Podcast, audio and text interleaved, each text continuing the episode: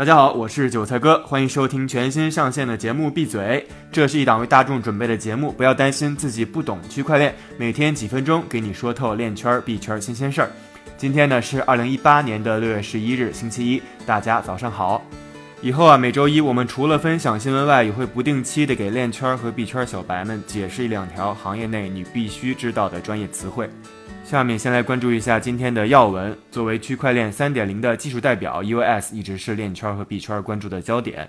树大招风，这个 EOS 不仅是风波不断，主网上线呢也是一拖再拖。今天我们就来和大家盘点一下背后的复杂形势。首先，先来说一下 bug 的问题。三六零安全卫士发现了 EOS 的漏洞，成功蹭到了热点，导致 EOS 价格暴跌了百分之七。而遇到漏洞的 EOS 也是没有脾气，不仅大方的掏出了三万的美金的赏金，还向三六零团队表达了感谢。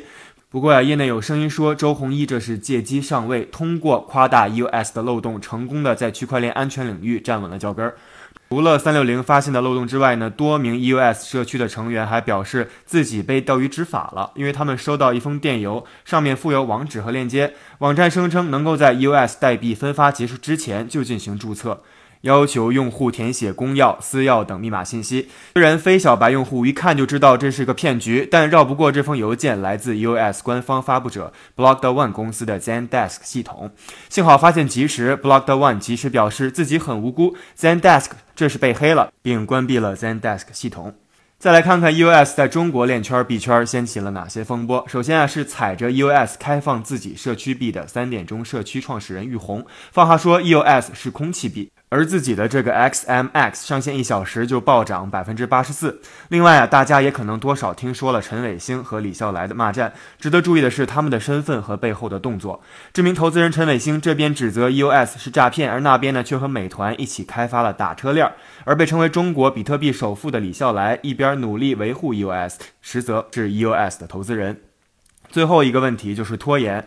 我们之前说过，EOS 是通过节点竞选。既然把权力交给社区，民主的代价就是混乱和时间。比如说，六月八日主网一点零点一版本是否上线的投票讨论中，有人恶意使坏和干扰投票流程，有人重复投票、改票，甚至宣布虚假投票结果，直接导致会议推迟了三个小时，价格也是应声暴跌了将近百分之八。尽管困难重重啊，US 最终还是正式对外网开放了主网。至于一切能否按照之前的计划走，我们会继续为大家关注和更新。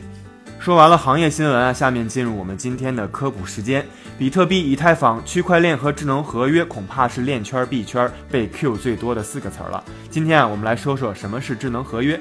智能合约啊，英文就是 smart contract，是密码学家尼克萨博在一九九四年提出的设想，指的是计算机在满足了一定条件后可以自动执行的条约。而现代社会中一个特别契合的智能合约例子就是还信用卡，完全不需要人为操纵，在指定时间，计算机系统就会收到相应的账单自动扣款。虽然传统计算机就可以完成智能合约，但这个概念直到区块链出现才被更加广泛的运用。为什么呢？是因为我们一直谈到的信任问题。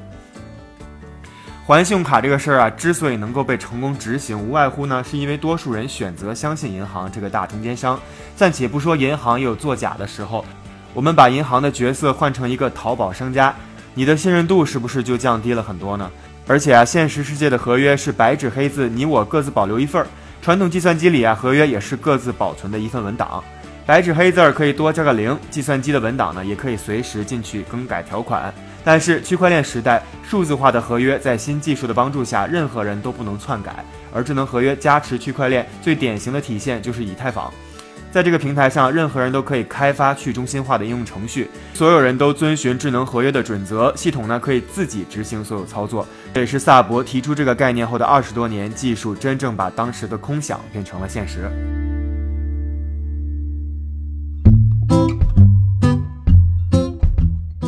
接下来呢，韭菜再来给大家播放一组快讯。首先，Via BTC 和 BTC.com 这两个比特币现金矿藏刚刚宣布，他们将支持矿工选择计划，而这项计划呢，会移除比特币现金的最小交易限制，同时也会把部分交易的打包手续费降低为零。第二条快讯，韩国最大的虚拟货币交易所 BitHome 最近总算是可以喘口气了。因为政府啊在长达三个月的调查后，终于承认他们没有发现任何非法活动、逃税和可疑的商业行为。不过啊，地方部门和国家税务总局还是要求他们必须支付税收。